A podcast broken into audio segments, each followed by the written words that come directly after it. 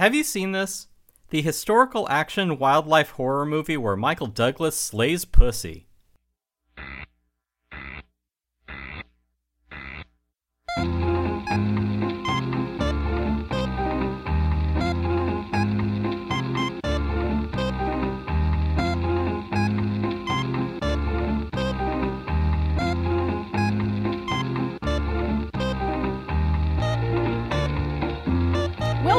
Seen This? The world's only podcast about obscure, overlooked, and misbegotten media. All discussions will be spoiler heavy. You have been warned.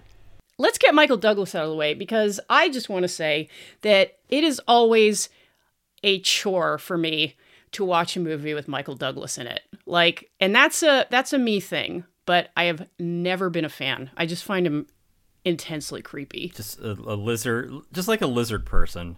I, Yeah. I, for one, I was glad to see that the lions from Roar were getting work still. Togar. Yeah. Oh, no.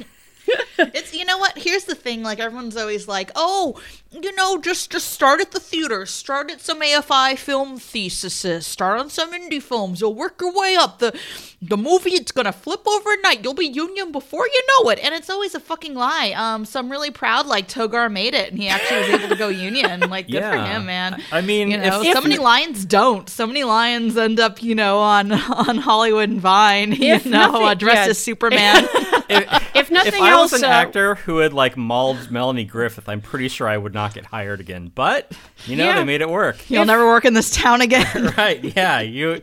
You and uh, uh, Ar- Armie Hammer, like you're you're you're gonna be riding that tiger out of Hollywood, Yeah, um, the thing about Armie Hammer and Togar is that they both eat people. yeah. right? Yeah, um, Well, if nothing else, at least Togar got his SAG card from appearing in Roar, so good for him. Um, in case you haven't guessed, um, speaking of Roar, uh, we have a triumphantly returning guest. Uh, it is our friend Emma of the Hyenas and Gin channel on YouTube. Um, be sure to check out her videos because she just did a very funny one about um, a, a dinosaur anime. I didn't know such a thing existed. Um, but yeah, that's Hyenas and Gin on YouTube. Uh, Emma, welcome. Hi, it's good to have. Yeah, I was gonna say it's good to have me back. Does that sound right? I don't is know. good to have you back. back. All right, good, good. Um, Emma It's is being very our, presumptuous there. I'm sorry. Emma is our go-to animal expert, and uh, that is why uh, we have her back to talk about this movie. Um, what are we talking about, Emma? we are talking about 1996's The Ghost and the Darkness, which is um so sometimes like movies are bad and you have fun watching it because you're like, I could see the guy's zipper or like the editing's all over the place. And this movie is interesting because it is based on something that I think in good, competent hands would make a really good story. Mm-hmm. It's a story about two lions who are eating people. As just you living do. the dream. Yep, and it is boring. Yeah. So that to me, I think is is the biggest shame and the biggest sin that um, the Ghost in the Darkness commits, which is it is a movie about lions that eat people. And it's very boring. It's not even, oh, I love watching this. I threw spoons at the movie screen. You know, it's just boring. Ain't no one doing a midnight showing of The Ghost in the Darkness. RiffTrax is not, you know, gonna release The Ghost in the Darkness. It is a boring, forgettable movie, which is fine. The 90s were full of those. But like I said, it has such an interesting premise, and that's what makes me frustrated about this movie. Very Yeah, much the, movie because itself is it's it's very clear, it's clean, it's simple and artless. Like that's that's my impression of it. And I think a big problem is that um, while there is a very interesting story, this is not one of the better movies by the screenwriter. This was, of course, written by William Goldman, who you will know from um Butch Cassidy and the Sundance Kid, uh, The Princess Bride, um, many indelible None of those classics. had lions in them. That's, How come we don't have lions riding on a bicycle while raindrops keep falling on my head plays? He just had to do that, and it would have been a good movie. If it had been Butch and Sundance and a lion, If the lions had only been played by uh, Redford and Newman, like in big furry suits, but no, uh, the lions did fine in this. Um, the people around them not so much. But yeah, this is a William Goldman screenplay. Definitely one of his weaker ones. And the other issue is that this movie was also produced by one of his one of its stars. Um, this movie, of course, stars uh, Val Kilmer. Emily Mortimer. Uh, very nice to see her. Um, Yes. however briefly. But uh, yeah, so we've got Val Kilmer, who was in his um, notorious difficult phase of stardom, and then He was we've in his got- goblin mode. Yeah, and then we've got Michael Douglas, who kind of saved the film because uh, it was a toss-up as to whether it was going to get made, and then Douglas read the script, thought it was great, and was like, "Well, of course, like I'm going to play a role." Um, so I feel that that throws off the balance a little bit, um, and it's not. Man, this this is not a character for the ages. This character of of Remington the Hunter, because you almost wonder if Douglas didn't come in like, okay, like give make me look like the biggest badass possible, and it's just That's about all the character development that he got. It was mostly done by costume. Yeah, and it's funny because Goldman's issue with the finished film is that um, I think initially he wanted uh, Remington to be just uh, a cipher, like um, a Like complete. Quint, maybe. yeah, I mean, because uh, Characters are very flat in this. yeah, because Quint does have like some backstory and a vem- very memorable scene, but that's it. You know, like it's you don't. It's not like oh, you know, like Quint's living on this boat because he and his wife split up and like blah blah.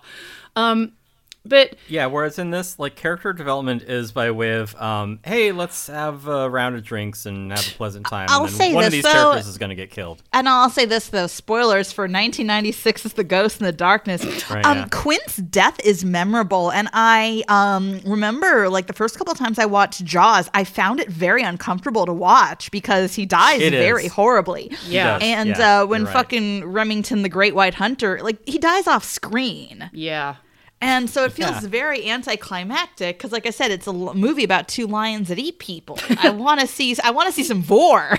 My, Right. and it also Yeah. it also comes after a dream sequence, which is fucking hilarious. the way it Hilarious, plays yeah. out. So you're kind of like, that was stupid. Oh, that guy got eaten. Well, shit. Hmm.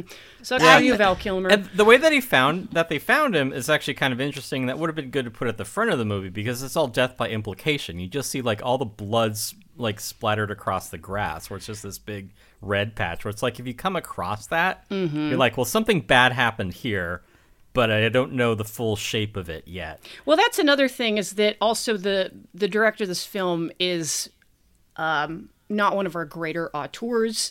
Um, A working director named Stephen Hopkins. Like, no disrespect to the guy, and I do feel a little bad for him because immediately after this, he made Lost in Space. Oh, Right. So ooh, Strike two. Too bad. did he ever recover from that, or is he one of those like directors who just kind of went into like the the producer Hollywood like ether, never to be seen again? Well, yeah, actually, he did work. Um, he did uh, quite a bit of television work. He did um, in 2016. He made a pretty well received and reasonably successful movie about Jesse Owens. Um, so he did okay, and I'm guessing that probably this set maybe wasn't like the most optimal or like happy experience because Val Kilmer was on it. And Yeah, just walking 90s. around snapping his teeth at everyone. 90s Val Kilmer. Um, but yeah, like um, to get back to the character of Remington and like Douglas's presence, I don't think it's necessarily bad for like a, an executive producer or whatever to, you know, hey, take part in the movie, fuck it. And it's not that Douglas is a bad actor. It's just that this character is not well written. It's not a well written script. And um, going back to it, um, the second Generally, time, kind of a problem with a movie. Yeah. yeah, the second time through that I watched it, um, you know, the the opening scene, for example, where we first meet Val Kilmer's character Patterson. Awful dialogue in that scene, and my assumption was that it had been maybe rewritten after they got it from Goldman, but the screenplay was published under his name, and he let that scene be published as is, and I was like, damn, really? Yeah, where They his do- boss is just saying like, "I'm an evil man, and I like it when people hate me because I like being cruel to people." It's like I know the British in like the 19th century are assholes, but come on, Yeah, it's like Speaking put a of- finer point on it. Why don't you? right? It yeah. also does that thing in the 90s um, where they need to have the voiceovers. I mean, like you kind of said, the director is not in auteur. Implication, what was that? I know directors who use subtext and they're cowards. Like, it's, it's not a very subtle movie, and it's just weird to have a Samuel, you know, who's um, I just I like I liked that characters be like, you know, He's cool. yeah, he's like, you know, at the dawn of man or whatever. Yeah. There were lions, you know, what kind of thing. Um and also, can we can we please talk about Val Kilmer's accent in this? Such as it is, He had to go all the way to Ac- Africa to find it. It is amazing. It is like um, if you're drinking and you're trying to do an Irish accent, you sort of do the Joe Biden thing where you trail off because you realize you don't actually know how to do an Irish accent. I, did did Val Kilmer like lose his voice as retribution for this accent? no, he trails off. Karma, he's like, yeah. he's like, "Oh, the lions, sir! I'm gonna find them and hunt them down." Yeah, it's. Uh, Yeah, I, I mean, he doesn't sound any worse than Ryan O'Neal in um in uh, Barry Lyndon. It's, it's very similar, um, very similar leprechaun accent. I would um I would argue that Val Kilmer is a much stronger actor than Ryan O'Neal though. I mean There's that, Ryan yeah. O'Neal works very well in Barry Lyndon almost because of his blankness. Right. Um, You know, just like not and not a good guy IRL, much like Barry Lyndon. It, Yeah, so he's it- method. So that's very apt casting by uh, by Kubrick. Val Kilmer, on the other hand, is tremendously talented. Um, And, and, and he'll be the first to tell you. yeah, good lord! Like he he actually just came out with his memoir. Have either of you guys seen it? It's called "I'm Your Huckleberry," which is great. I'm still getting through um, uh, Matthew Perry's memoir. So. I, I have not. I was not sure if where we as a society stood on Val Kilmer because on one hand he was um, obviously notoriously like difficult and a fucking nightmare to work with. On the other hand, he like never confessed to wanting to eat another human. So Yeah. maybe the truth is in the middle. I wasn't sure. I wasn't sure one if we point have a society column, of yeah. uh, forgiven Val Kilmer, and more importantly, if Val Kilmer has kind of learned and grown as a person. I mean, I haven't had to work with him, and you know, I liked uh, Top Secret, so Top Secret is still like yeah. a great film. But um, I did look into Val Kilmer a little bit because obviously there has been a lot of water under the bridge since 1996. And as Tim alluded to, um, Val has since uh, suffered throat cancer from which he recovered, but he has lost his voice. Um, Did either of you see the uh, documentary that came out about him last year? No. It's I a little bit. It's work. I don't want to say a little bit. It is a vanity project. Um, and um, and you know how actors are. They love to be on camera. So Val Kilmer has obsessively documented most of his life from like his his days at Juilliard on practically. Um, so we had a lot of videotape to draw from and of course like it's his it's uh and he does have a couple of uh there are there are two directors credited on this documentary but i'm sure he was calling the shots because why wouldn't he um Right. and you know it is a little bit it is it is fairly vain um it is a little superficial um much like his memoir which i think was produced um at about the same time and in kind of in concert with this with this documentary because it repeats some of the same themes. And it's interesting like what he reveals and what he doesn't reveal because of course you know if anybody's eh, you know if y'all are like me you are going to want to read this book to find out like does he talk about being a huge asshole on the set of so many movies Eh, Well, I have a feeling everyone's a hero of their own memoir, so you Mm. probably aren't going to get that. Well, he sort of alludes to it in an oblique way. Mm-hmm. Um, but Yeah, it's a lot of look at what you made me do. well, pretty much because there's a part in the I'm in not the normally like this. there's a part in the documentary where he does talk about um, Island of Dr. Moreau by pre- presenting some footage from his time on the set, and most of it is of the uh, kind of the the pinch. Uh, of course, like Richard Stanley was originally the director on that until he got fired. Yeah, that was a whole other can of worms. and he went he went feral basically. Um, the documentary Lost Soul is is very interesting about that film. Um, so they brought in John Frankenheimer, who was a uh, tyrant of the old school. Just like I'm here to work, I'm here to finish this. Like everybody fucking fall in line, and I'll holler you if you do. So there's a lot of footage of Frankenheimer like yelling at the crew, and Kilmer uh, commiserating with his co-star uh, David Thewlis, and like a couple of interactions between like him and Brando, which seemed to be friendly. Um, even though apparently like Brando like uh, you know like alphaed him like as soon as he came to set. Brando, you don't say. Um, I mean, it sounds like overall Val Kilmer is very self-possessed, but that Sure. can be um, abrasive. Like if you just take that too far. Well, yeah, and if you if you look at the Lost Souls documentary, there's a lot of um there are a few anecdotes where people talk about how like he approached the you know the collaboration of filmmaking, which was basically to just like smoke a cigarette and then just be like, yeah, it's not going to work. Like it's not going to cut together.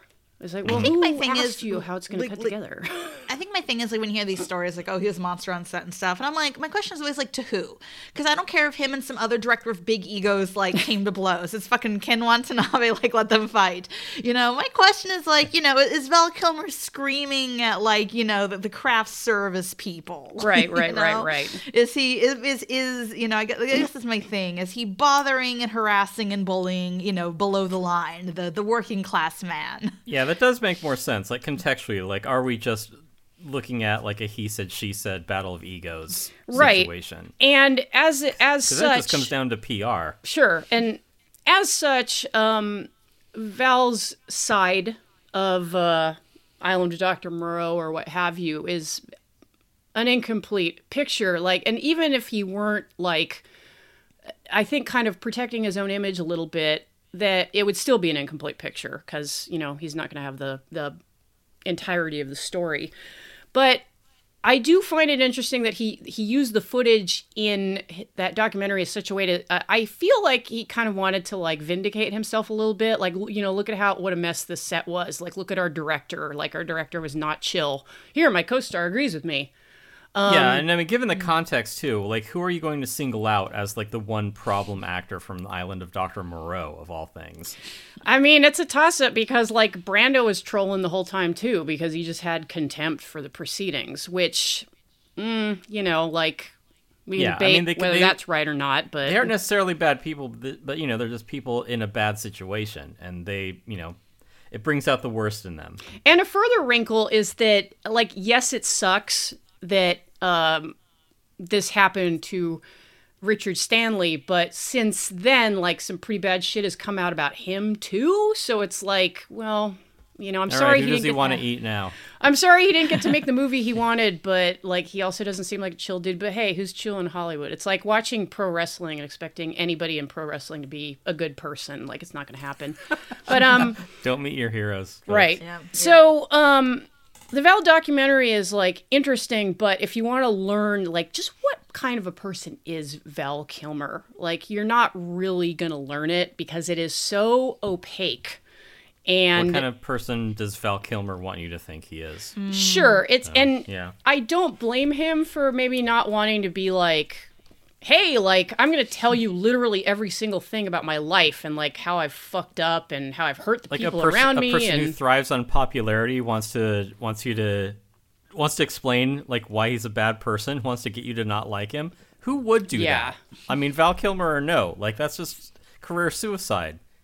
yeah. He's You don't and also think, um, like- kind of sorry, go he's ahead. He's an like on the also an- Kanye level no, idea he's- level of that. he's in kind of an older generation. Like now, especially if like Me Too and stuff, it's all about, you know, making posting something on Instagram. It's a little graphic text like this is this is not represent who I am. I'm taking the step blah. The paste bin apology. you. Yeah.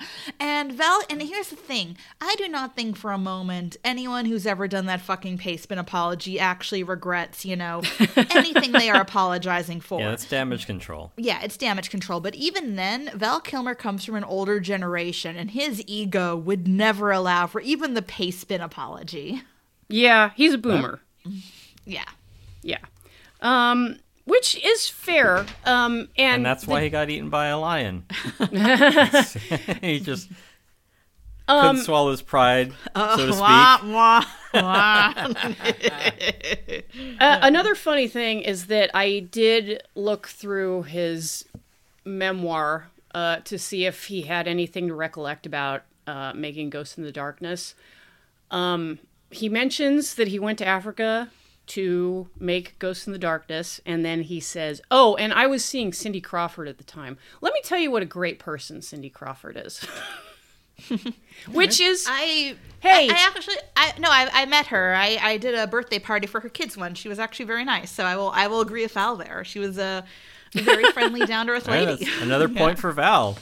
I yeah, I'll say this. Like, I'm sure that um, I mean, maybe uh, Joanne Whalley would would say differently, but uh, she does appear in the documentary, so they are at least like on speaking terms. And uh, his kids also participate in the documentary His grown kids, and he does seem to genuinely love his kids and have like a good relationship with them. So you know I mean, that also if, reflects if an well on actor him. can can get their adult children to still talk to them, that does seem like another point in their favor.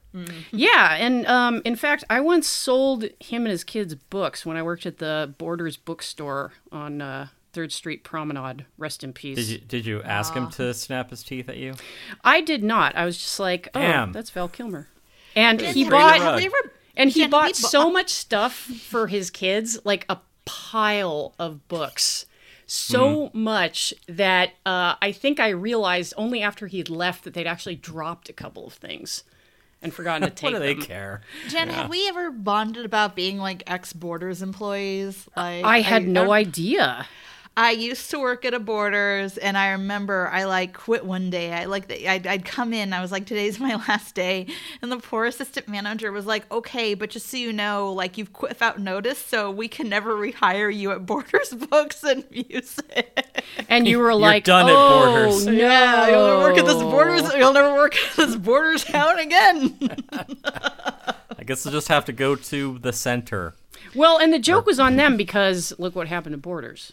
Yeah, they didn't do much hiring of anyone after that. No, I worked at all right. So you worked at Third Street Promenade. I worked at the Borders at the Howard Hughes Plaza over by. Oh, Uh, I remember is it. Man- Manchester, I want to say. Yeah. yeah. Yeah. Ugh. Well, Geez, we could probably do a whole podcast about that. Podcast about borders. stories. Oh my god, we call it Doctors About Borders. Jen, get your doctorate. We need to make this work. All right, back to school I go. Um, Yep. but yeah, um, so Val has obviously changed a lot since the days of Ghosts in the Darkness. and its sequel, Ghost in the Shell. Like he he I didn't know those two were related. and it is a little tough to see him in the documentary like doing because he um uh he's got like a I, I I don't know what like a tracheostomy or like whatever you call that and he has to do the thing where he like holds his throat to speak and you I you can barely understand what he's saying um and for Oh, is he like um one of the guys like on those anti-smoking ads when you used to watch Channel One in middle school? Yeah. It's like I was Yeah. just smoking, don't smoke. Aw, yeah like Yeah. which is tough for an actor like you know to lose Yeah.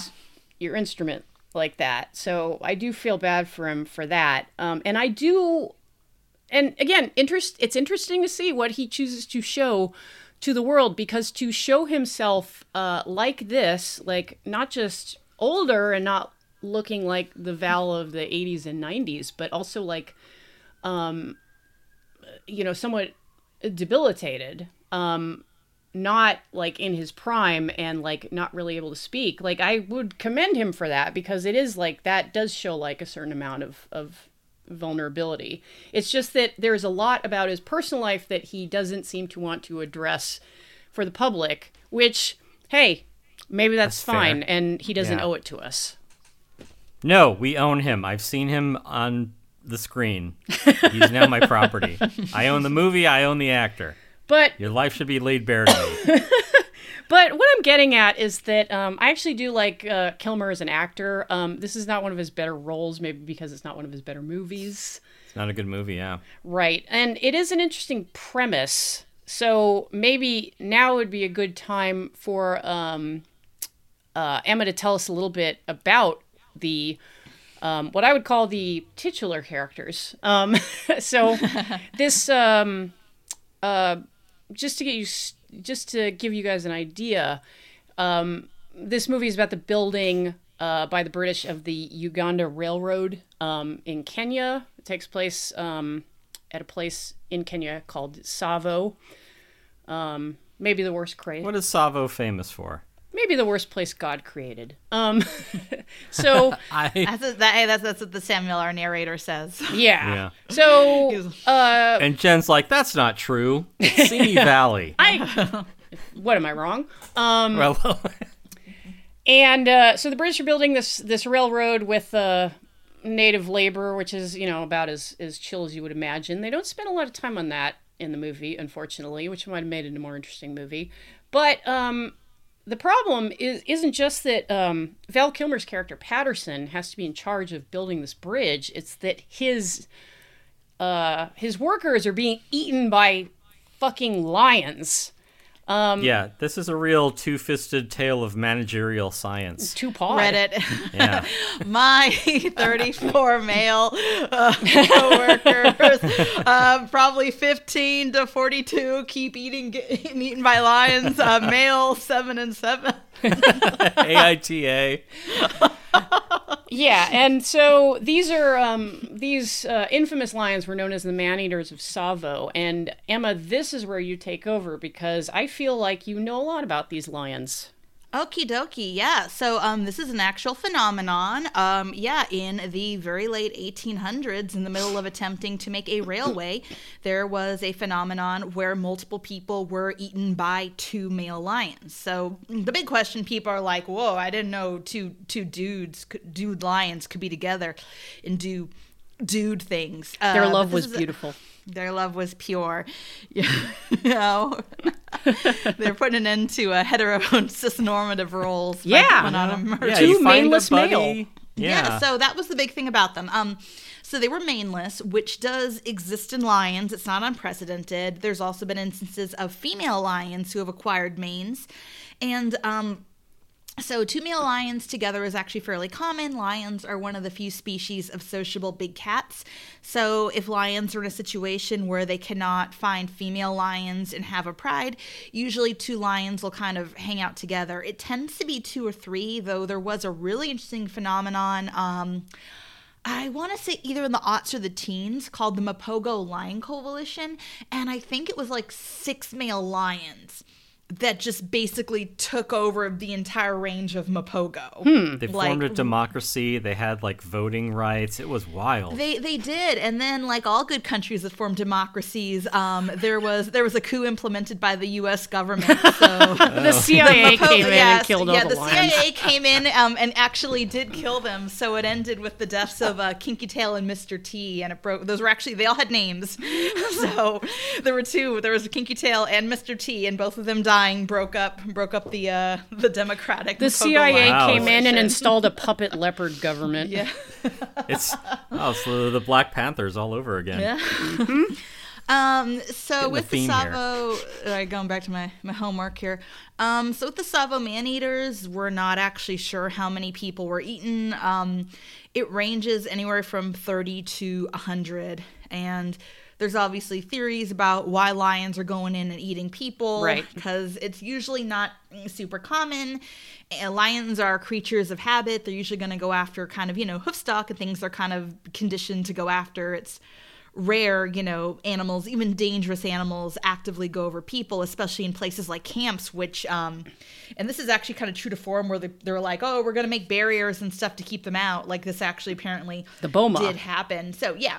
So it's one thing for a lion to go after like someone, you know, stranded somewhere in the Kalahari, but the idea that these lions were going into, you know, camps of all little workers, little nightcaps going, "Meow, meow, meow, meow, meow, meow," you know, is um is is quite the phenomenon. And like I said, they at least document at least documented killed at least 30 people until uh Patterson came in and um culled them and if you're interested in lions or lion history they are actually at the museum in chicago i don't know if they, they stare into your soul the way the narrator says at the end but They do still kill people though. There, yeah so if you want to go and see some Yeah, it's an interactive exhibit.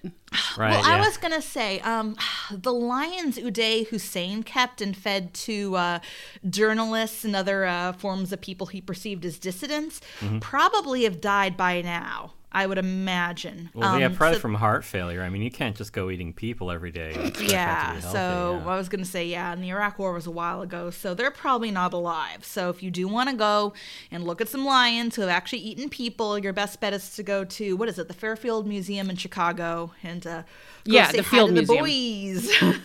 boys. say what's up, boys. Yes, and uh, you can. Um, uh, Emma actually sent me this uh, meme when we were talking about recording the show. You, it, it's uh, if you're an internet person, you can walk up to the glass and look at the two lions and just say two of them. Which I don't know. Maybe if No, you're that's the plot. That that's the plot of Ghost in the Darkness. Two of them. pretty Yeah, much, them. yeah, because it's it's uh you know, and it is a good premise. It's like I mean, one man-eating lion is one thing, but like two working Two together. man-eating lions. that's a little fucked and you could take it in all kinds of interesting directions um i believe that uh goldman's I have original no idea what you're talking about. I, Two, I the believe two that of them meme. i believe that goldman's original pitch was I'll, I'll put it. I'll put it in the link. yeah i believe goldman's original pitch was this is lawrence of arabia meets jaws Yes, which is terrible because That's a, it falls short of both don't would say. oversell it. Yeah. Yeah. What is what is the old MST the quote? Don't talk about a good movie in your bad movie. yeah um, here's my thing, and I mentioned this to Jen, which is like I said, the premise is good. Mm-hmm. There we go. And I feel in the right hands, you would have a good fucking like borderline the terror Yeah. story. I think if you focused on the mix of, like I said, um, you know, the, the British wanting to to Britannize Africa, you have the the native um, the native people. Uh, why am I? Yeah, man Why can I never nature. remember their names? Sorry, the the the, the, The Maasai? line- Yeah, you have the Maasai people. You have some different tribes. You have a history. You have the Indian, and um, if I'm really sorry, I think this is the term, but if I'm not, please don't cancel me. I'm growing. I'm learning. You have the coolies who are coming in from the Raj, like you know, to work on these things too. And that was my whole thing of Patterson, which the movie doesn't address because it's a coward, which is I would like to see, you know, the point of view. How does an Irishman feel about going to another country that's being forcibly colonized where everyone there is, you know, treated like livestock? You know? shit yeah and I feel like you know, and so you have all that. You have these inter, you know, the, these cultural and conflicts. You have you know the the incredible like harm and damage that colonization is happening with. You can put in another like kind of misguided missionary bringing Jesus to the the savages and Thank stuff. God that guy And got then- eaten. Oh God, yeah, I that, know that, yeah. he didn't really even have a chance to do anything. Yeah, he Luckily. didn't anyone. Yeah, Yeah, it's like let God. me let me mention what my uh, goal here is. Nope, i didn't anymore. even get to spread yellow fever to the workers Um, God, God is It's for their benefit. Um, yeah, so you have all these, and then in the middle of that, you suddenly have these two lions that are not acting in a way anyone in It's this you know done. group knows lions do, and you can be like, "What's going on? Yes. are they, Yeah, are they evil do- lions, or is there something more?" And I think you could have a really good story, and that's going back. I, A the good movie, Call Cthulhu adventure, anyway. yeah, and like I said, it's like what the movie. It's it's shot fine. It's it's there, you know. Vilmos and it's Zsigmond so is the boring. cinematographer. Yeah. Yeah. Yeah, that's kind of my my takeaway from it is that like it's it's like this elaborate, sanitized, simplified kind of Hollywood adventure. Like all those nuances that you're talking about, the that you bring up about you know their Yeah. cultural differences between like the Africans and you know the Indians, and you know like you mentioned too, like you know an Irishman helping to to further colonialization. You have um, civilization pushing into the wilderness and the wilderness pushing back. Mm-hmm. Like there are a lot of themes there, but this just has kind of you know a, a slight you know Jerry Bruckheimer esque kind of feel to it. Yeah, Jerry Bruckheimer without the kind of exciting kinetic action too. Right? Yeah. Because say what you want about Bruckheimer, like he does give the people what they want. Yeah, but this does have that very sort of facile '90s feeling to it, Yeah, as exemplified by Jerry Bruckheimer. yeah. Which um, and also in that kind of way, which I think um Emma mentioned before we were recording, I think over text was was um the way that in the '90s, like we were kind of starting to understand that maybe uh at least in and I know we understood that way before that. Hollywood just takes a long ass time to catch up to any of this. But in the 90s, we were um, kind of starting to make films where we're like, hey, you know, maybe like um, the actions of these colonialist nations weren't like necessarily so chill and good. Audiences don't want that. Yeah, like um, They don't want to be questioning or thinking about things. And um, but we hadn't reached the point where you couldn't, where you wouldn't not cast a white guy in the lead. It's like, yeah, you know, Dances with Wolves is like a little bit of a revisionist western, but it's like, look at this, look at this white guy coming in and like Indianing so hard that he's really good at it. Um, and Patterson's kind of assimilation into camp life and uh, um, his job as overseer is pretty frictionless apart from these lions. And that is kind of weird on some level, which is, I think, for better or worse, you can see another movie where Patterson goes and he talks to the Maasai people and he learns from them, you know, and stuff. And here it's just like, oh, he spent some time in India, so he's, you know, on Yeah. top of committing numerous atrocities under the Raj. Uh, he's hunted tigers, so how hard could it be to hunt a lion? Yeah. Yeah, it's a, it's a tiger without stripes. Same deal. Yeah, there we go. Um, yeah, and I mean, I, don't know. I don't know if maybe it's, it's it's petulant of me to be like I wanted more character development from the ghost in the darkness, but I don't really feel like Patterson learns or grows, if that makes sense. Or even just playing up the uh, sort of disregard for human life and safety there. Like getting Mm. his, his boss, who they've established is a jerk.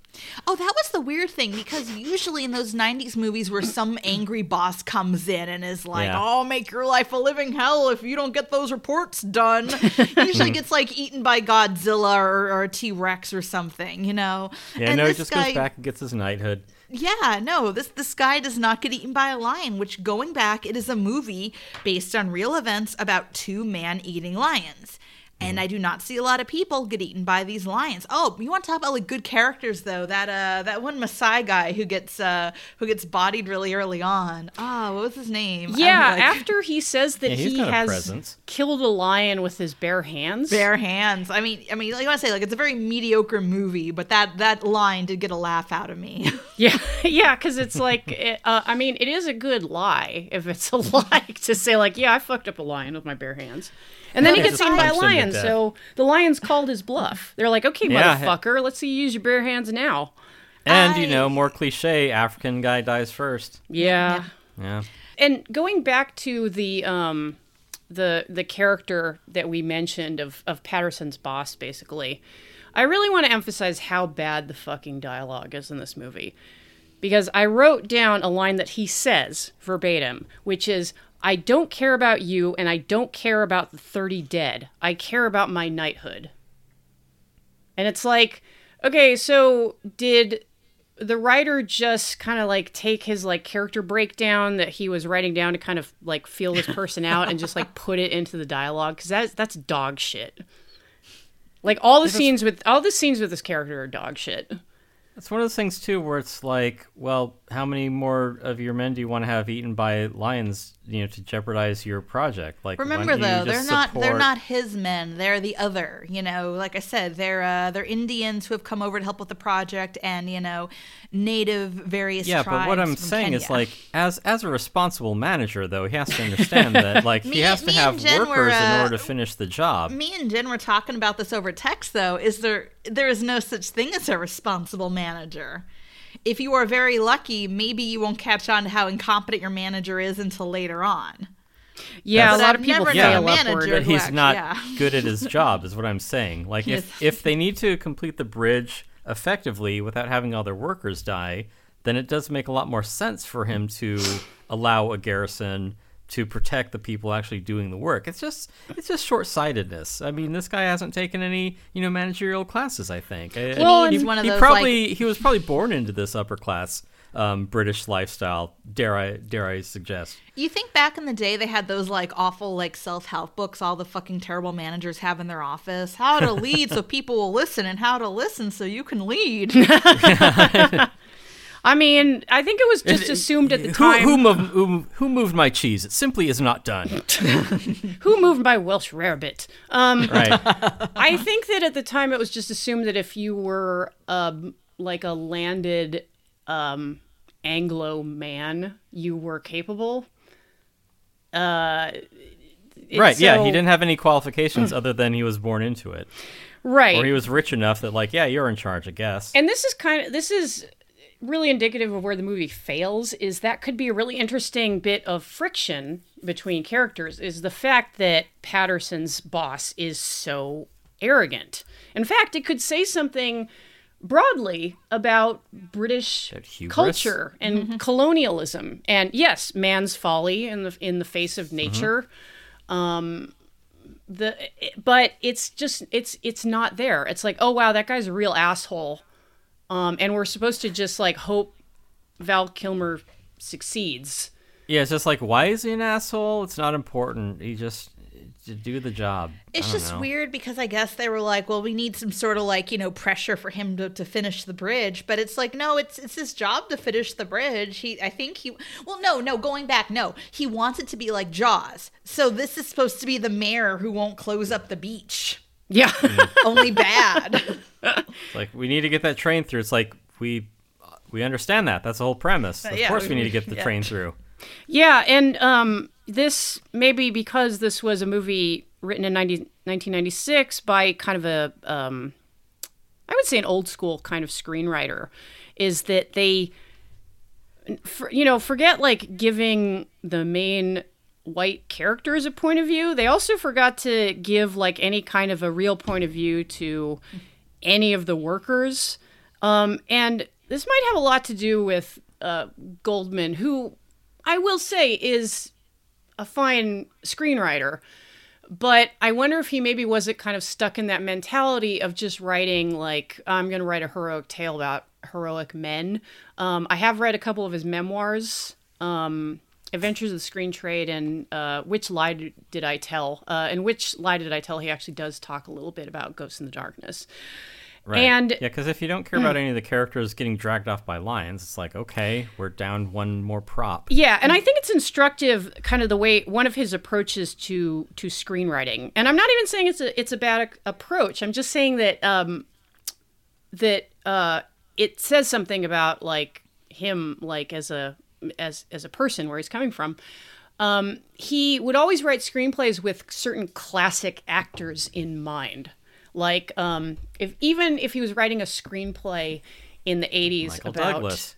well, no, like uh, further than that. Like he he's like Yeah, I know. he he would cast in his mind actors like Cary Grant. Um, so he's casting someone who started it in in the 30s, and you know if you look at Cary Grant, like you're not generally going to see him in a movie like or playing a character that's critical of colonialism. Um, you're gonna see him play like the you know the cool like sexy guy. Um so Patterson is thus somewhat Hey, baby, I'm a colonialist. Like yeah, that? like Patterson is thus somewhat of a colorless character, and like maybe they did interfere with uh, the portrayal of Remington, but I don't know. Was there a lot going on with that character in the first place? Because you wanted him to have no backstory.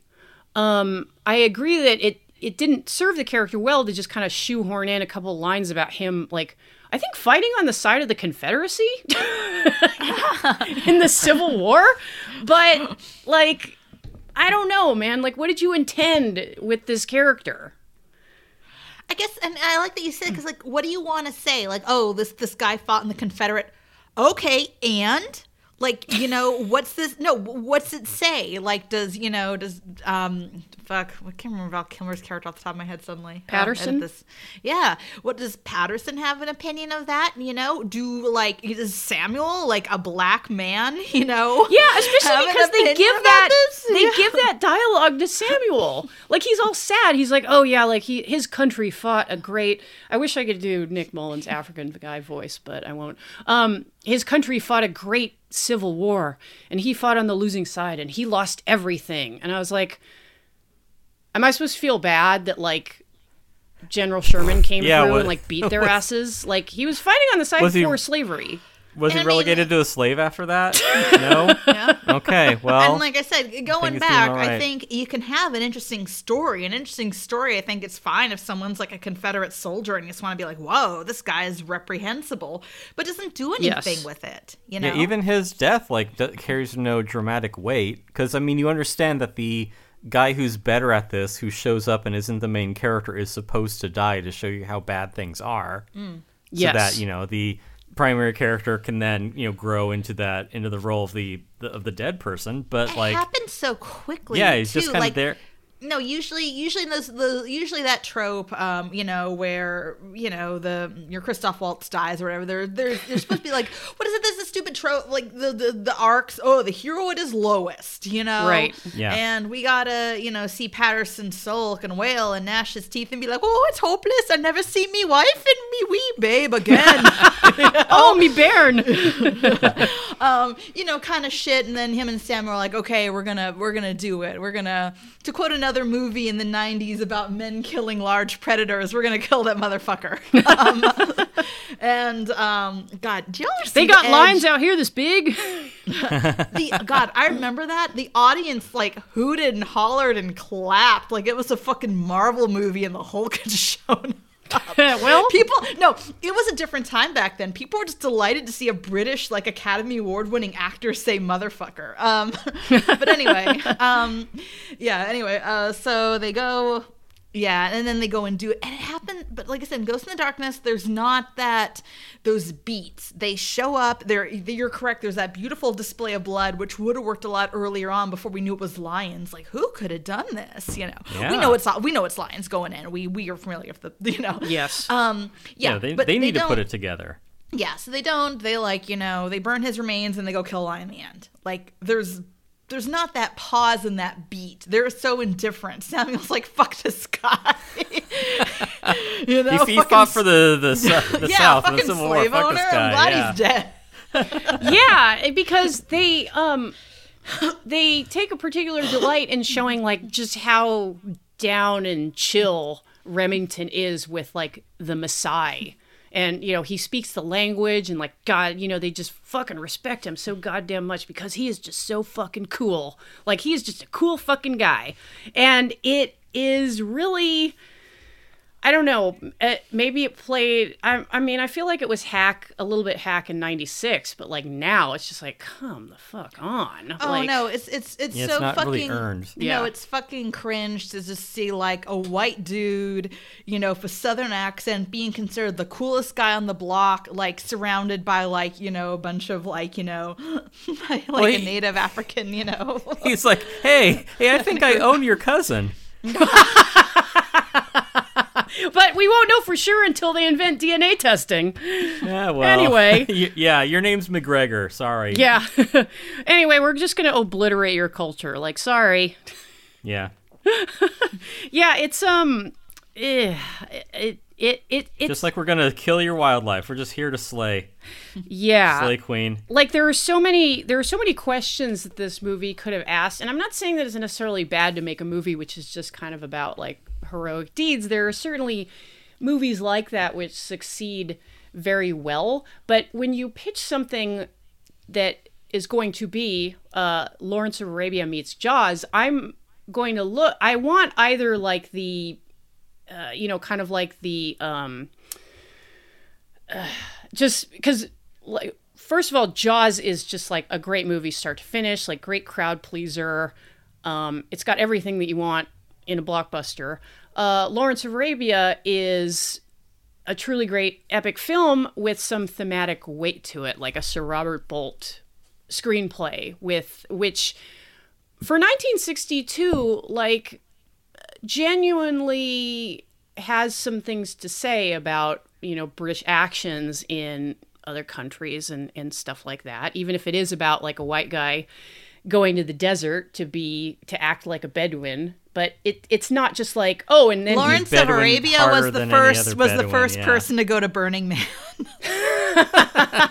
yeah like he does White guy in the desert. I'm gonna find myself, man. because one of the great things about Lawrence of Arabia is that it um it builds up this hero in the first half and then it brings him really sharply down to earth. Oh, and that's why I love the movie. Anytime I was like, "Oh, it's a white savior movie," I'm like, "Did you turn it off during the intermission?"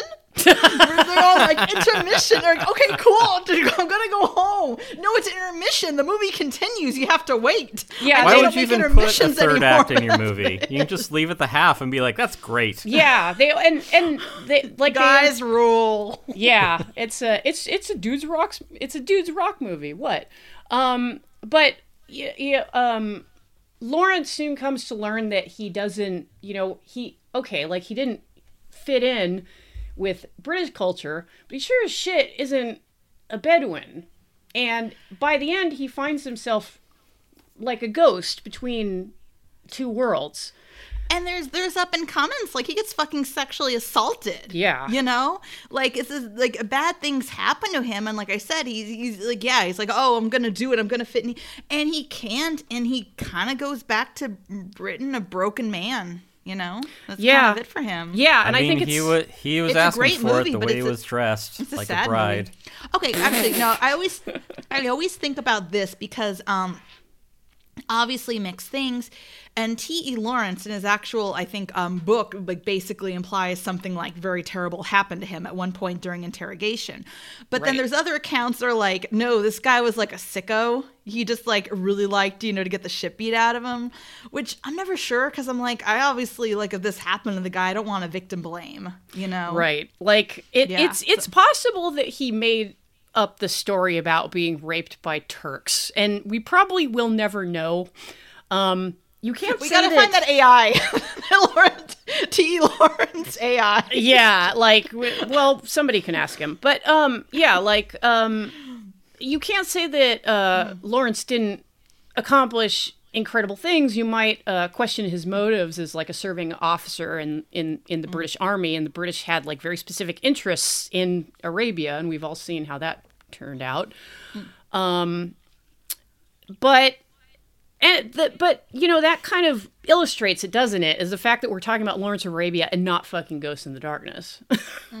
Yeah, there's a lot more that could be done. I mean, um, I think that the movie's like bereft of themes is probably one of Yes. its core failings. Because I mean, you can even put something in about just you know man against nature, where you can show like the callousness towards not just the workers, but you know the environment. Uh, but I mean, at best, it's just an indifference. It isn't like we need to you know kill this herd of animals or whatever. Like there are elephants in the background where it's like, hey, we're out in Africa, isn't this cool? And it's like Africa just being assholes to them. But like we don't get something where it's like a a cursed journey where it's difficult like every step up until they get to the point of the lines and the lines are the real turning point where everything turns to shit mm-hmm. or it isn't even just something you know simple that is like we just are freely plowing our way through Africa without any care about what we affect until then Africa, you know, then makes itself known and then the shit hits the fan. Like they don't have anything like that. They took a, a, a story that does have a lot of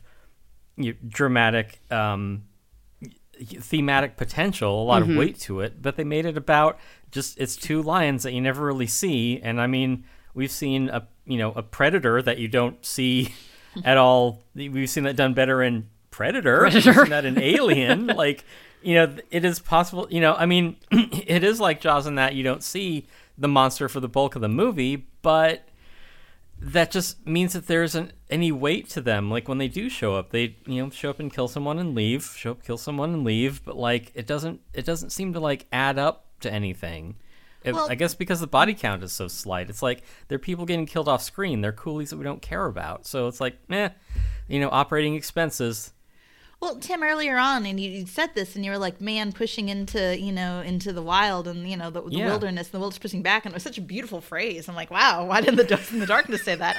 Um, um, no, and like I said, going back, um, and I originally, Jen, you're the one who brought this up, and I brought it up on here because I steal from people, but you were like, "Oh, like the terror," Yes. um, which is a great example of man attempting to, you know, brave and tame like this untamable frontier and how it goes so bad because obviously on the show, the show is not good because there's an evil polar bear monster that's eating people. That's The just icing, Good. if Yeah, it is icing on the polar bear cake. um, but it's it's everything falling apart. It's these you know men who are now stuck. You know things going wrong that they couldn't have predicted. It's um you know it's it's people trying to keep pomp and circumstance when it's not the time for it anymore, motherfucker. Yes. Yeah, and it's- it's so good. It's and it's something it's something that I've seen brought up elsewhere, and I think I mentioned it before on the show. But like that is one of the keys to horror is having people commit to like doubling down to a, a plan that has already failed. Right. Um, yeah.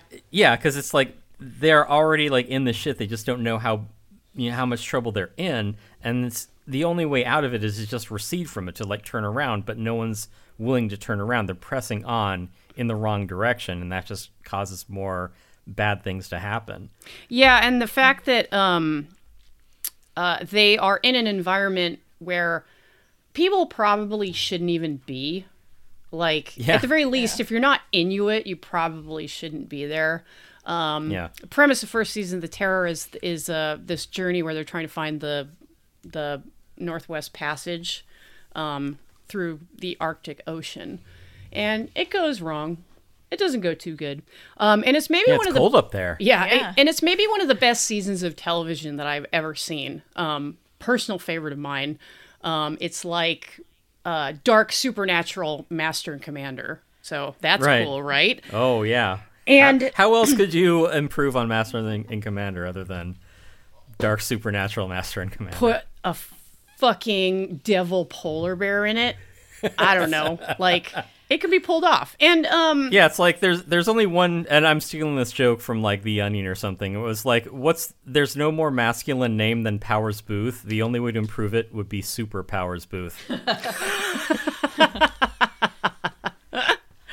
uh, well, I mean, let's all kind of- watch Tombstone after this. Yeah, R.I.P. but kind of going back to that we were talking about is like the ghost in the darkness keeps trying to be like these lions there's something else they're evil but they're like here's the thing the polar bear monster and the terror you're like whoa that's not a polar bear that's a polar bear monster Yeah. and like the ghost in the darkness is are, are, are coward i mean not the lions are cowards the movie the movie it is it is cowardly because they want to Cowardly bring these lion. lions oh courage Courage. courage I tell ya. I don't know why Val Kilmer didn't just wrap him up in cellophane.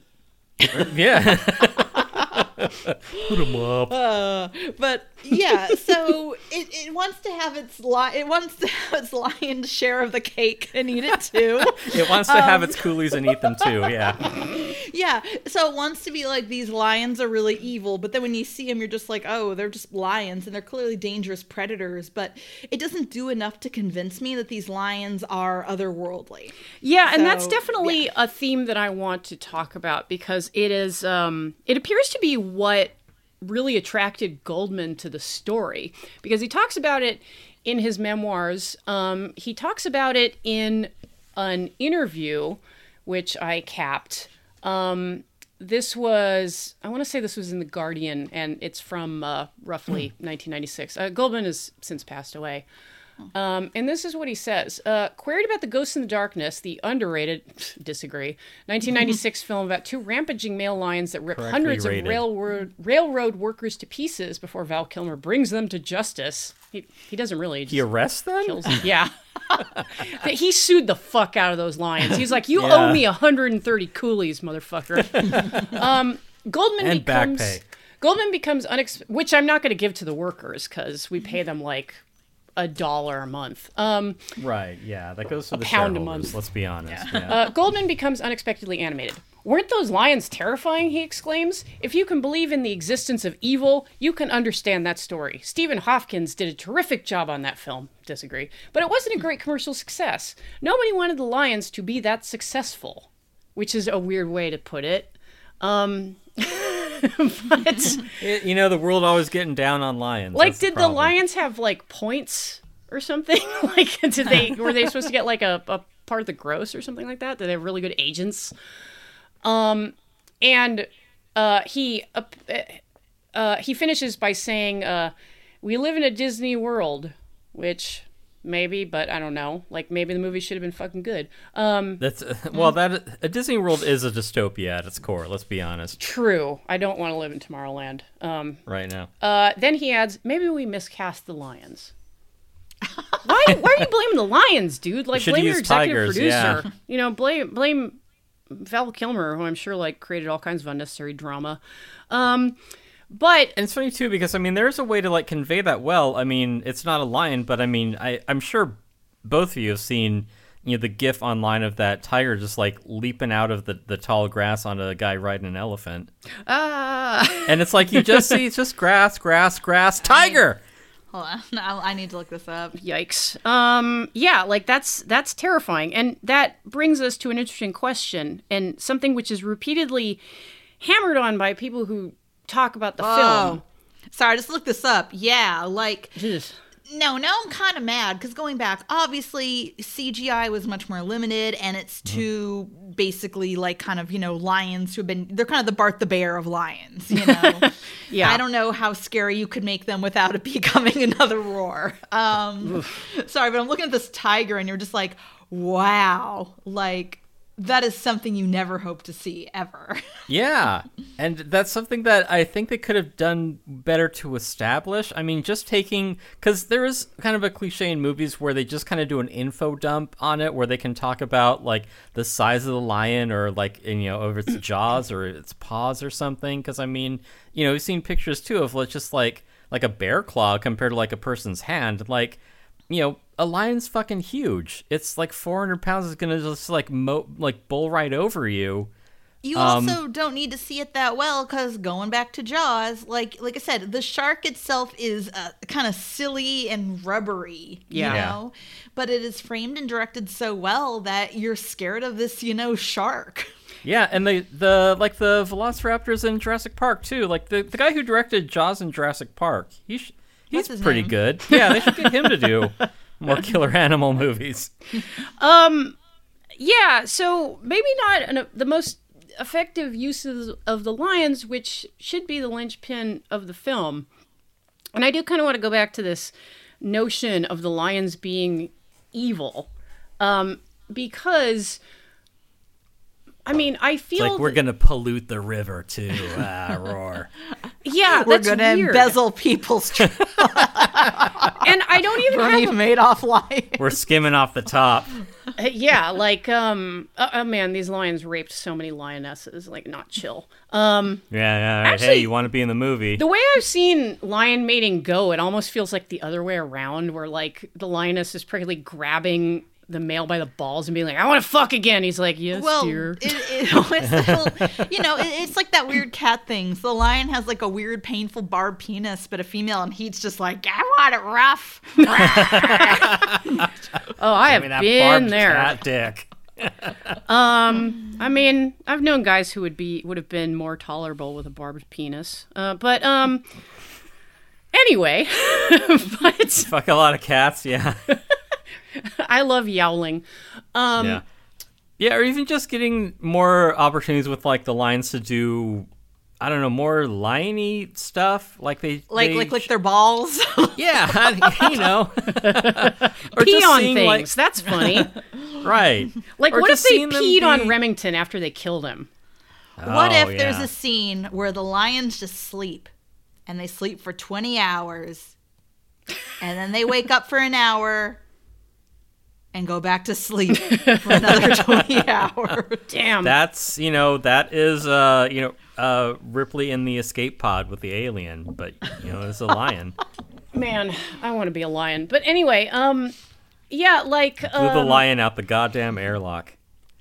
my my thing is that I'm not even opposed to a framing where yes, the lions are evil because like on its face, and I feel like maybe Emma will agree with me, like knowing a lot about animals in the natural world. The idea of an animal being evil is like really fucking funny because it's like, well, animals aren't really capable of that. Like that It's is giving them we- yeah, more credit. I, I always, I, every time people, and I got when I when I worked at the zoo, and I got asked this by like usually not adults, usually kids, you know, because kids Yeah. are kind of learning morals and what's good, what's bad, or animals mean. And obviously, I'm not going to say this to a child because it's quoting Werner Herzog from Grizzly Man. um, but it is, but it is my favorite fucking quote in regards to, shall we say, the morality of animals. And he says, you know, I'm going to do my terrible Val Kilmer accent here. when I look at the bear, I do not see good nor evil. But the cruel indifference of nature, and I love that quote: "The cruel Yes. indifference of nature." Like, it, mwah, chef's kiss. Like, It's so good. I love that movie. Description, yeah. Um, but I do view that in these incidents where animals kill people, and even incidents like the you know the Tsavo man eaters, where animals are killing people on an unprecedented level. No, I don't think these lions are evil. I think circumstances led them to start hunting people. right. Yeah, if they were, um, and yeah, it's funny that you bring up Grizzly Man as well because the reason that, well, as they established in the movie, the reason that uh, was it Timothy Treadwell died is because he had made friends with a lot of the bears there, but coming down for more scarce resources were a lot of these more I don't want to call them wild bears, but like they were less socialized than the ones he knew. They're sort of like the the difficult teenage bears. Yeah, like a lot of the bears that he lived around had like learned how to tolerate this crazy person. Yeah, but then the other bears that are they're just like, what is this like uh defenseless piece of meat that's He like getting in my way? And Yeah. also the bear. I mean, going back to kind of those bears is like the one that ate him and his poor unfortunate girlfriend. He Yeah. was drink, dragging along to all this was, it was he was camping. I think in the middle of winter or something. So the bear that went after him was probably really fucking hungry, and here was very easy food. you Yeah. know, that it was not familiar with. And that seems like what happened in um what in this in the Tsavo Valley where it was like we just set up a buffet for lions and they're like normally we've got to chase our meal but like you just left it out and, And- there's dozens of it. That is one of the theories. Obviously, at the time, you know, um, our our opinion of you know kind of natural history was more, well, can we shoot it and stuff Right, it? yeah. Um, but a lot of theories now come to be maybe there was a lack of resources, either natural or man-made, and that lack of resources caused the lions to, out of desperation, encroach further and further into man's territory. I said very loosely, Right. You know, Yeah.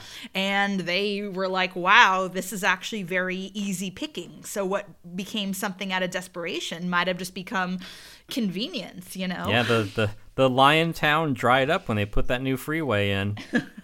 It reminds me of that Far Side cartoon with like where like the polar bear has like chewed off the top of an igloo. And he's like, he's like, oh, I love these. They have a chewy center or something like that. Where, and you know, like obviously, um, the the Inuit have integrated into the natural world like much better than, um, say, like, you know, British. Yeah, you got to people in exist on its terms. Oh well, That's the everyone difference. integrates into stuff better than. What do you think they're all on an island, Jen? Yeah, yeah. Like Turf Island is uh they're Yeah. they're not very smart. But um so the um that idea of uh you know maybe well, you know, maybe aliens conveys that in a way because like space being like a tremendously hostile environment. Um and you have Weyland-Yutani like, you know, basically exploiting its workers to, you know, extract value Yeah, it's like from we, can, we can control this uh, this killer alien, this perfect you know destructive organism. Right. We can monetize it somehow. Yeah, and you know we might we might lose a few people, but that's just like you know a couple of Operating lines in a balance expenses. sheet. Yeah, Yeah. yeah. Um, but those are all, and again, we're talking about movies which are not this movie because those movies are so much more thematically interesting and like um and I don't. In this way, yeah, Ghost in the Darkness is. It does remind one of Jaws and Lawrence of Arabia and Alien and on and on because you'd rather talk about any of those movies. And I would like I would be down with um, something that was maybe like the terror, or even something which kind of did persuade me that wow, yes, these animals, these non-human animals, are evil, quote unquote. Um, supernatural would be would be sick, but you know, like it doesn't have to be. I don't think the Yeah. actual Tsavo Man-Eaters were motivated by anything supernatural. Would be an interesting premise. Um, but It's just one of those things that just kind of is, you know? Like we've encountered a lion that's worse than the lions that we've had to deal with before. It's you know pushing into a more treacherous environment that, you know, the it's, it raises the stakes, I guess for Yeah, lack and of a it's better term. it's almost like they keep telling us this like damn these lions are not like other lions like these lions got like a whole cave full of bones that's fucked up right which is like Yeah. you know that's kind of a that's kind of a That cool was actually scene. pretty creepy. Yeah. Yeah. I love I love the lion cave all the bones like me when I eat all the chicken wings. Just made of bones. this emma she's not like the other emmas Forty chicken wings. you're like give me another plate of wings no, Um, no, I have respect. it's for, so it's for, for my friend too, or we're gonna share. respect um Yeah, just two lions being bros. What the hell? yeah so that's that's fine it's just the movie doesn't like sell that that premise very well like they are like pretty much just lions when you see them. And these these lion actors are doing a reasonable job. Um there's a little bit of cg which is not horrible. It's used very sparingly. Um, they appear to have done a oh, good they job got the with um, they do the Sam Raimi cam a few times. which is kind of cool. Like i did like the the the camera POV on the baboon. Oh that poor baboon Well, Yeah. Yeah, I felt bad for that baboon. I did. Uh, I don't know if that's true about you know. It says that lions hate the sound of a baboon. I mean, I believe it. If you know, if you're a wild animal and you're like primates of every stripe are assholes. yeah, I feel like um, I know that lions have a somewhat fraught relationship with hyenas and such, but um, I don't know. I don't know much about their relationship with baboons. It's probably not good. Um, but oh, Emma, very one thing that I. Yeah. One thing that I did want to ask you was, um, I know that obviously the the Field Museum in Chicago has um, the the stuffed um, lions, the Tsavo Man-Eaters. They have their skulls and everything, which I believe are on display. Is there a consensus on what made these lions do this now that they have been examined? Um, there's some interesting theories about how one of the lions had like a damaged tooth or something. Right. Um, and like it might be like, oh, maybe it was like trickier for him to hunt because of that. So it was trickier to go after like a, de- a zebra that can run like 40 yards and kick you in the face versus a, a tent of, you know, people going, sleeping, meh, yeah. meh, meh, meh, you know, um, kind of thing. Yeah, infection at the root of his canine tooth, which made it harder for lions to hunt um, because normally, um, this for for those of you who are morbidly curious or have a vore fetish, if you ever get eaten by a lion, what they tend to do is use their jaws and they grab their prey and basically suffocate them because they have an incredible bite force. Um, lion teeth are actually really interesting because our like unlike our teeth which go up and down, lion teeth kind of go to the sides. They sort of slice like scissors. So if you just Right. imagine like an incredible force, yeah. Um, I, I think I shared this with you guys when we talked about roar. Yeah, just going ask on? Melanie Griffith. Lion Yeah. experts uh, coming in and talking lion movies. Yeah. Welcome to my So- TED Talk. Lion's teeth. Oh are my god! I almost lost part of my face to a lion, but anyway. So I was I was 13 and I was living with Don Johnson. But anyway, um, I mean, but- maybe she just needed a way out. Oh God, that Yeah, That's how this happens. Yeah. I do feel a little bad for Melanie. Like I do, you know, I like Tippi Hedren as an, a- an actress, and I felt like she's she has redeemed herself somewhat with her good work with animals. But I don't think she was that great of a mom in a lot of ways. Also, Tippi Hedren, a terrible construction foreman. So Melanie Griffith uh, will not talk about Roar at all. I could totally understand that. She absolutely will not. Her and her and Jan de Bont, I think. Um, okay, so I know Yeah. this is not what the word trauma. I know this is not the, what the word trauma bond means, but there really should be a word for people who like come together after experiencing something horrific. Yeah, for sure. Yeah. Like I um and in fact, um if you listeners have not yet heard it, you should go back and listen to our episode about Roar with uh, Emma, which I think I will take the opportunity to link because it's a fun one and the movie itself is like off the fucking chain. It's really irresponsible, yes. It's wild. Um, and if you want to know more about it, you can also read um, uh, Tippi's self titled memoir. Um, and she's fairly candid about the fact that they should not have done what they did. Um, Absolutely. She was like, yeah, we fucked up. like, this was a really bad idea. Uh, also, her husband at the time was insane, which didn't help. I don't know what particular brand of executive function disorder this man had, but it was Toxoplasmosis. That's too many the lion lion bites. turds. yeah, yeah. Well, I mean, you get bitten by enough lions and have your legs swell up to the size of a watermelon. Like, I it's probably going to the fuck you up a little. No, I think the gangrene just sort of made its way up into his brain.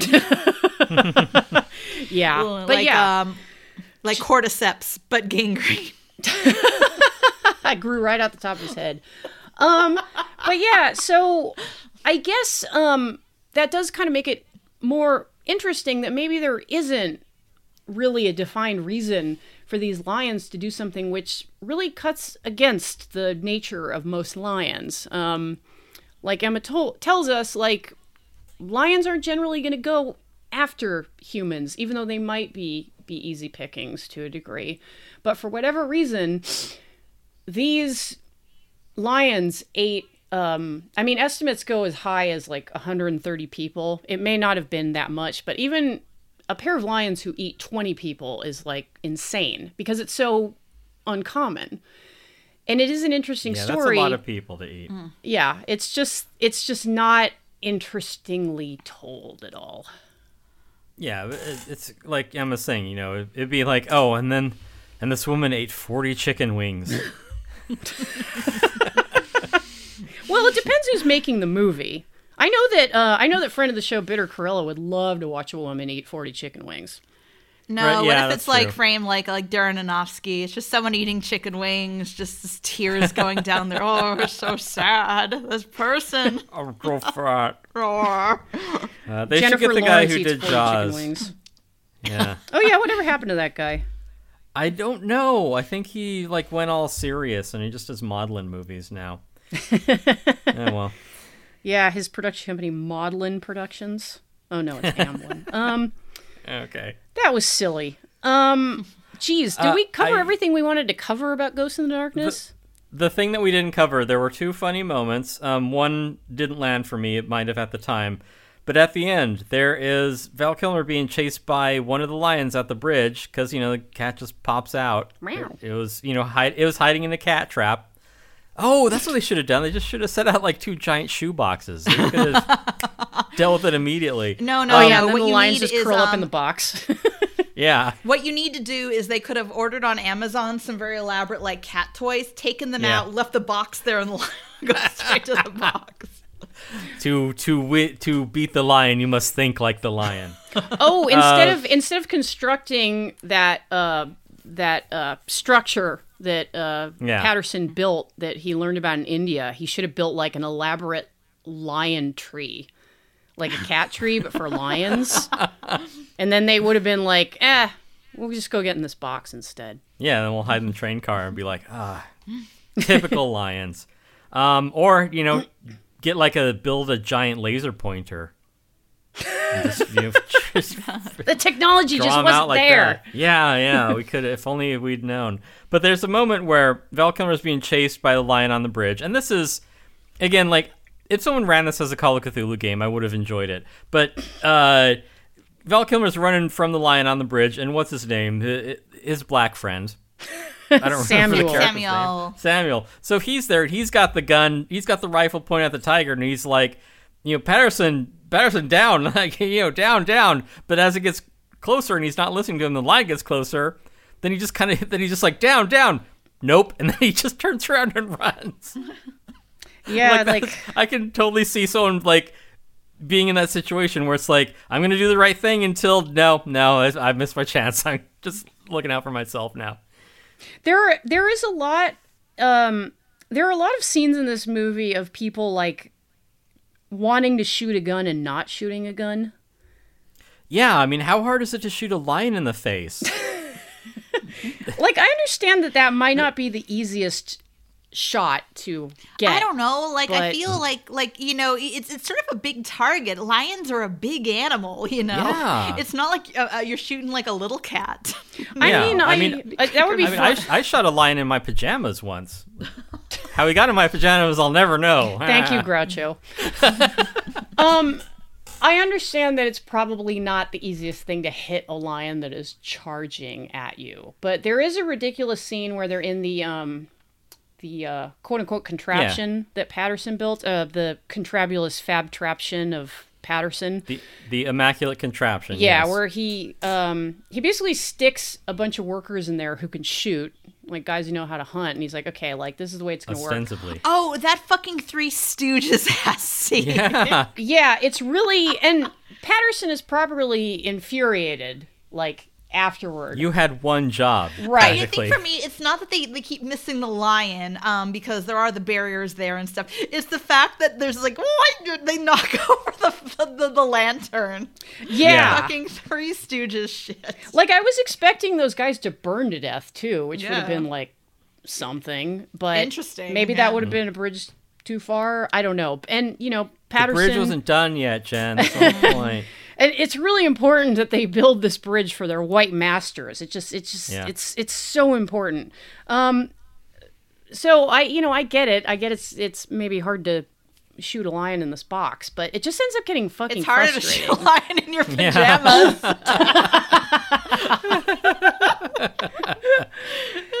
and oh, Groucho. always with with movies there's always um, with action movies there's always a suspension of disbelief. You know guns always have more bullets than they would actually hold.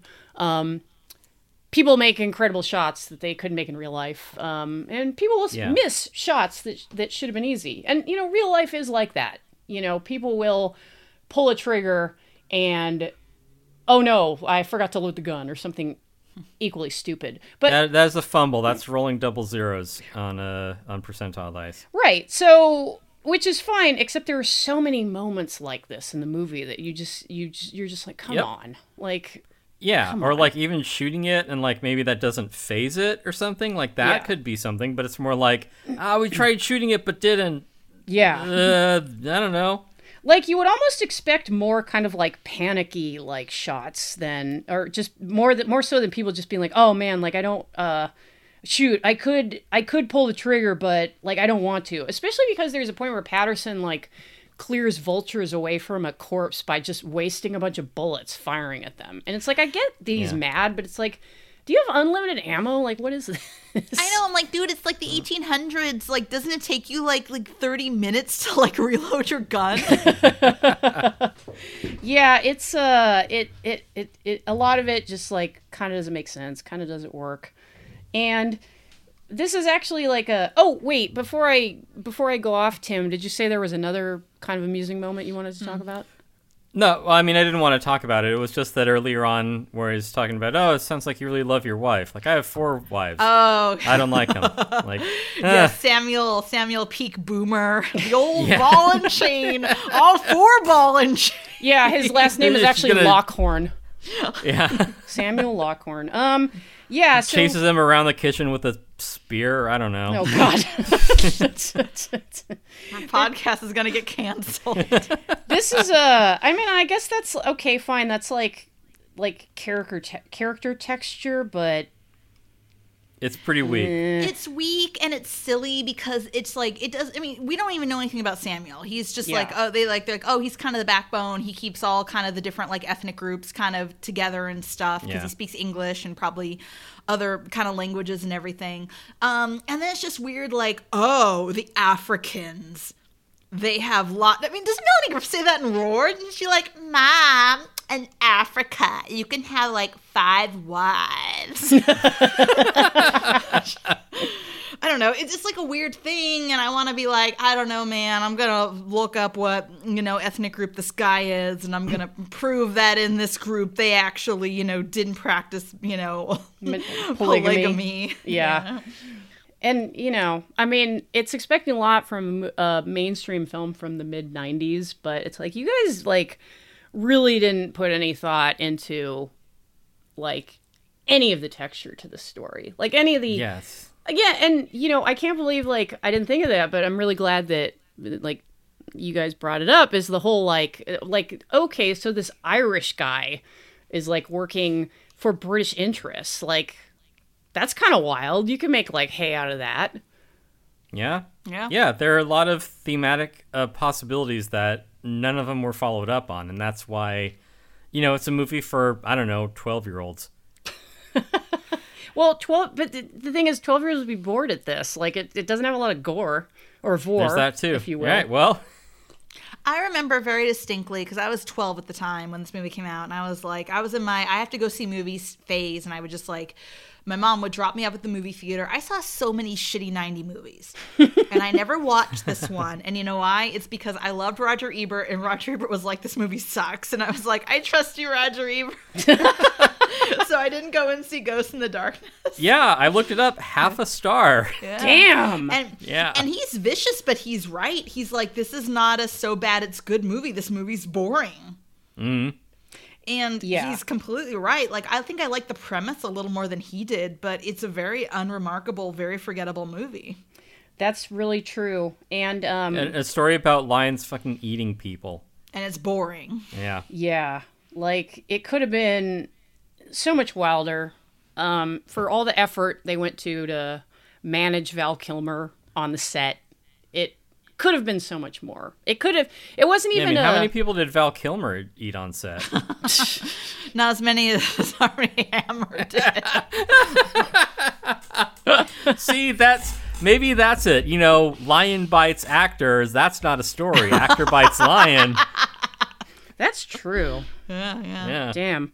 Yeah, like um this didn't even end up being a, a fascinating disaster like Island of Dr. Moreau. Because I mean that movie is truly misconceived on on every le- level. It's it's astonishing. It's astonishing enough that they made a whole documentary about how disastrous the production is. And maybe the production of this is difficult, but like nobody's making a documentary about production on this movie because it's not that I've fucking also seen Do- Island of Dr. Moreau. I don't know if I'd call it a good bad movie, but like you know, you you and your friends could watch it and make quippy quips about it. You could have Yeah. it. You could talk about it on a on a podcast and have more to say than like, oh, it's not very interesting. Let's talk about Lawrence of Arabia.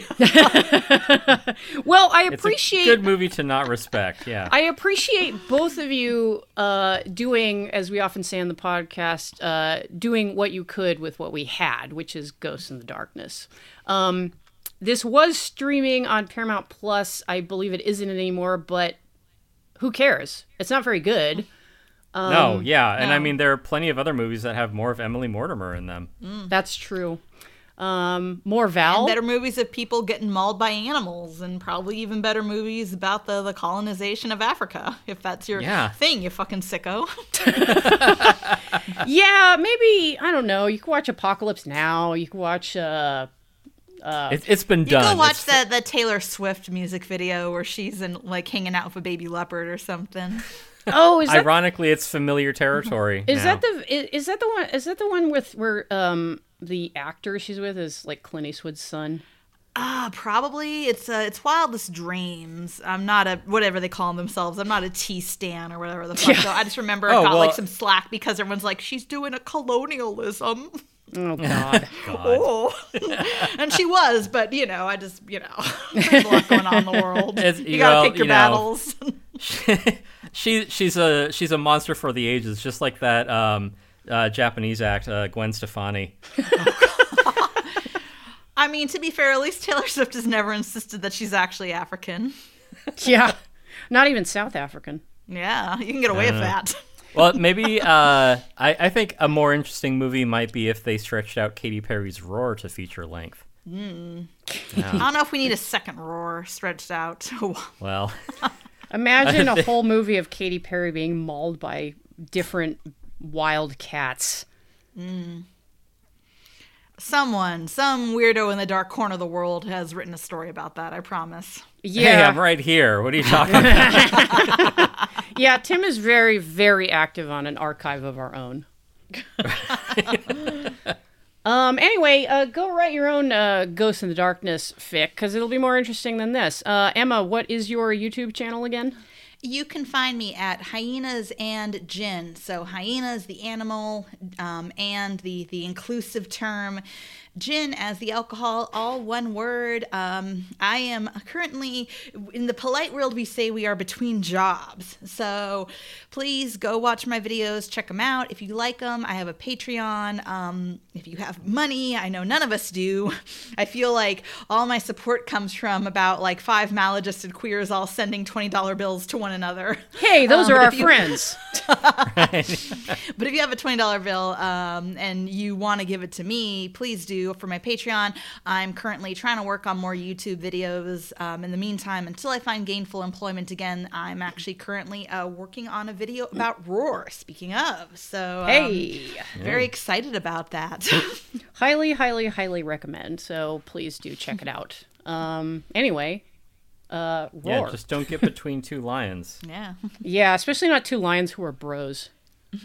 Yeah. Do you think they like Eiffel Towered any of the uh, workers? You know, everyone thinks we're gay because we're maneless. Like, fucking sucks. we're we're Metro Lions. It's like the uh, the cis-normative values we have put upon these lions. That's why, yeah, they're incel lions. And they snapped. oh, yeah, that's why they were so violent. Because Yeah. they were incels. Yep. They were, well, they would post on Reddit and then they would get all worked up and then they would go eat people. I've been lying pilled, bro. Lion pilled.